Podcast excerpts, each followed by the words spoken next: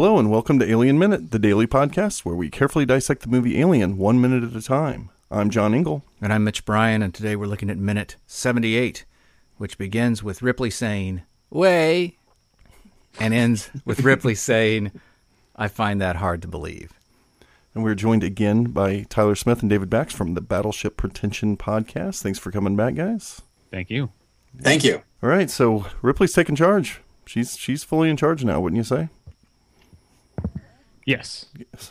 Or so she- Thank So- you. so- Good night, so everybody. thinks- That's the show. That's See all you we need to talk about today. No, go ahead. Sorry. I said, or, or, or so, so she thinks. Yeah. Uh, Good y- point. you know, yeah. There's more than meets the eye going on. So she gives a gentle command, uh, asks Parker about the um, flamethrowers, and he says he'll go refill it. And she says, take care of that. And she asks him, Yeah. and uh, she says for Ash to go along with him, hoping to get rid of Ash, I think. I think so too. and um, Parker declines that. Par- Parker says, "Don't follow me."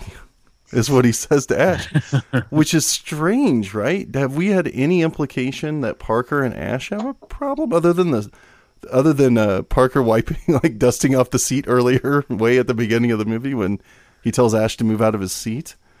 Uh, What's going on there? I think Parker's just uh, a little uh, salty because he got shouted down uh, by Ripley, and he's uh, taking it out on whoever's in his path.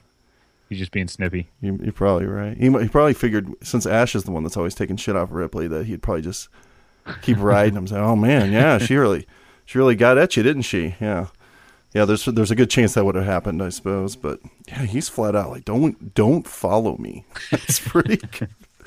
Again, to go back to the last episode, he could be talking about Twitter. Again, you're, that's very true. You're getting you're gonna get blocked, Ash. He's- Parker's got such a big following. He's turning people down. He's saying, "We don't. I don't need. I don't need Ash." To. Oh man, yeah. I think See, we're now onto I want something. to see an I want to see an Ash Twitter account, just so cold, so lifeless. It's every And so- day. and Every day so- tweets collating. It just says collating dot dot yeah. dot. And he, and of course, he's blocked by the fake Parker account. Right. Of course, oh, of course. Oh man. Okay, so obviously now we all have to just do it. Yeah, we're gonna have take to- a, a separate crew member.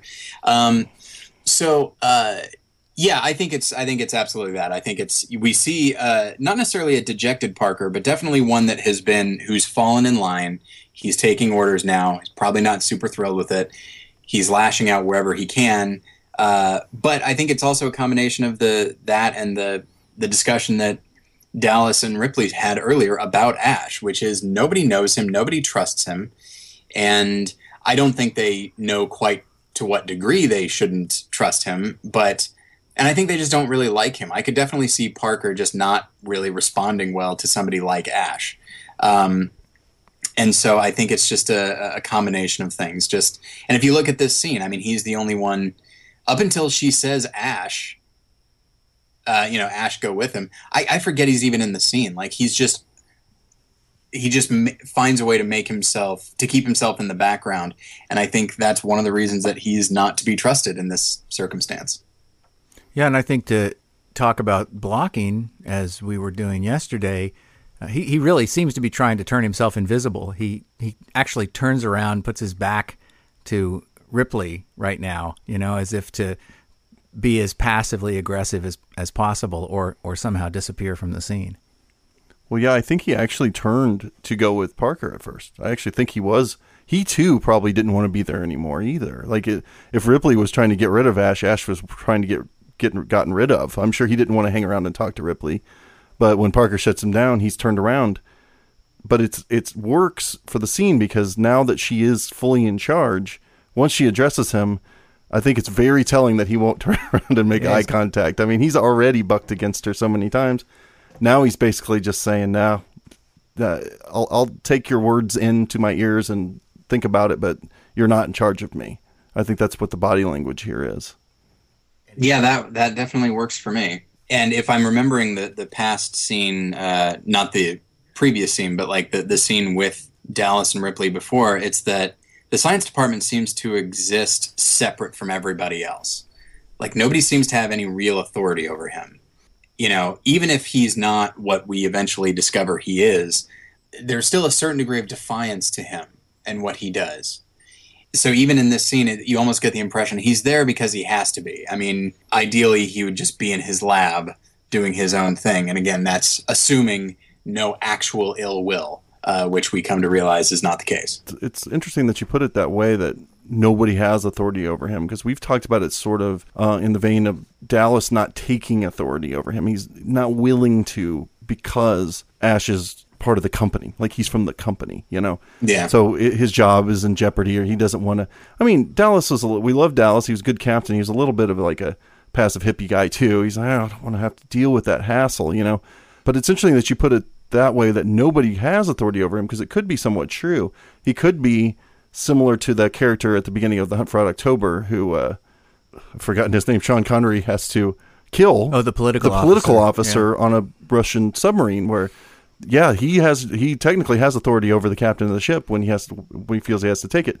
So that's why he had to get uh, Ramius had to get rid of him in Hunt for October. In this case, you know that's kind kind of business isn't happening, but it could be a similar uh, position of power that Ash has. And, and sure, he's under Ripley, but he's already shown that he doesn't care about Ripley's authority, and no, there aren't going to be any consequences for it. So Yeah. he does just seem to be like, yes, sir. And he gives the, I mean, it's the next minute, I guess, but he gives that very, that salute that is clearly not, uh, it's a little disingenuous, but um, clearly he's not really listening to her or taking her authority into, uh, to heart. Uh, this goes back to something we were talking about uh, two days, two minutes ago uh, about uh, what's great about Ian Holmes' performance is that it completely works when you don't know what the reveal is, and then it also completely works when you do. Like he he makes these choices that can be uh, either what we're talking about here about his position, or it's about you know what we because we know that he's trying to hide things from her. When so we we know now that he doesn't want to go, or he would rather go. He doesn't want to look at her. He's trying to stall, um, and he's making all these choices because he has something to hide. But the the performance completely works as just as as we've been talking about it here with him just uh, uh, being kind of uh, snooty. Well, yeah, and it's pretty funny what he what he gives as his excuse, or when he is asked to report on what it is he's doing. Collating is about the bare minimum. He didn't even bullshit her. He doesn't say something else. It's like I'm still collating. Well, this is one of those interesting changes because if we go back to the screenplay, he says collating. Okay, so everything's the same up to that point. And after that, well, up to the point where Ripley says, I find that hard to believe, he says, Me too. In the script, says, Me too. I find that hard to believe as well. And she says, Well, go back to mother and get some, don't come back to me until you get some answers. That's what happens in the script. So it's a big change. Um, What's interesting here, though, is that it, the way this scene plays out, it would appear that her lines are ADR'd. And perhaps that is how the scene was shot originally.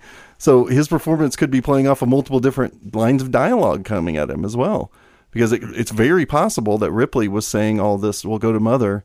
And somewhere along the line, they decided to write in this scene where she goes to mother and changed it you know, in ADR went into the booth and had her say the, all these things about I don't need you and so on, which is which is later.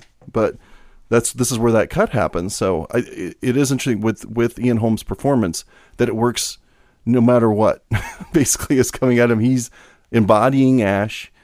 I mean, to me, there's a moment where it's really in the next minute, but there's a moment where I feel like he realizes that he's going to have to do something but and you could kind of see it in the performance but i don't even know if what's being said to him is what was actually said to him so Yeah, that's true. And because if you're going by the original script and she says, I find it hard to believe, and then he says, I know, there's an element there that it's the crew against Mother at that point. Mother's not being helpful. right and i think they're still playing with that idea i think we'll get to that later But what I will say is that when she when Ripley says, "Is there anything from you or Mother?" like she associates the two of them because Mother is, you know, I mean she's just a computer, but she is really an extension of the company and Ash pretty much is as well. And so the fact that Ripley pairs the two of them together uh, is something that I find very interesting. Especially given that the next time we see him, he's he pops up from behind her in in Yeah. in there. So yeah, that's really interesting. okay does anybody have anything else for this minute well, I'm just wondering what the textbook uh, de- definition of collating is. Oh, that's a good. I'm glad you asked, David. Hang on, let me look it up. Here it is. Uh, so to gather or arrange in their proper sequence. So like the pages of a report, the sheets of a book, the pages of several sets of copies, etc. So it's just like processing information, and that's it's it's why she gives a little chuckle, like, "Oh, you're collating."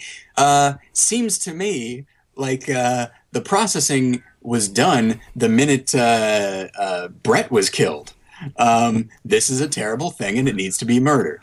Uh, I don't know what else uh, needs to be processed at this point.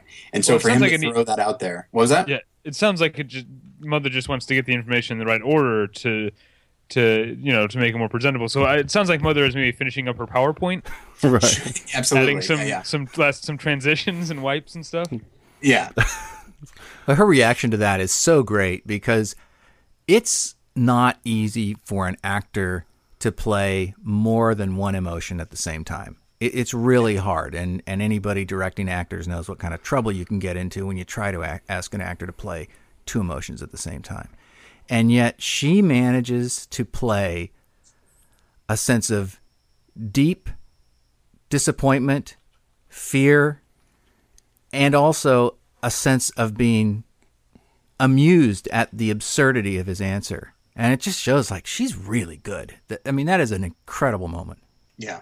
That whole scene is a really great Sigourney Weaver performance. Just she is I mean, partially because it's the scene in which she is required to uh, really assert herself with uh, Parker, but at the same time, again, to watch her shift from Lambert to Parker to Ash, like she has to do a lot, and she is incredibly in the moment, you know. And that mo- that little chuckle she gives shows that she is in the moment, um, because that is pure incredulity at what he has just said. And also a deep sense of shit, you know, can't you give me Yeah. more than that? I mean, it is really, it is really wonderful. All right. Well, I guess that's going to do it for today. Uh, you guys want to remind our listeners once again where they can find you on the internet? Sure. Uh, you can find us and all of uh, our uh, movie reviews and all sorts of stuff, including our uh, our own alien commentaries at battleshippretension.com. Uh, you can email us at david at battleshippretension.com or tyler at battleshippretension.com. And you can follow us on Twitter at Tyler Pretension or Davy Pretension. And you can find us, of course, at alienminute.com or follow us on Twitter at alienminutepod. Uh, we're on Instagram at Alien Minute Podcast. And follow us and subscribe to us on iTunes, Stitcher, or Google Play. Uh, we'll see you tomorrow for minute number 79.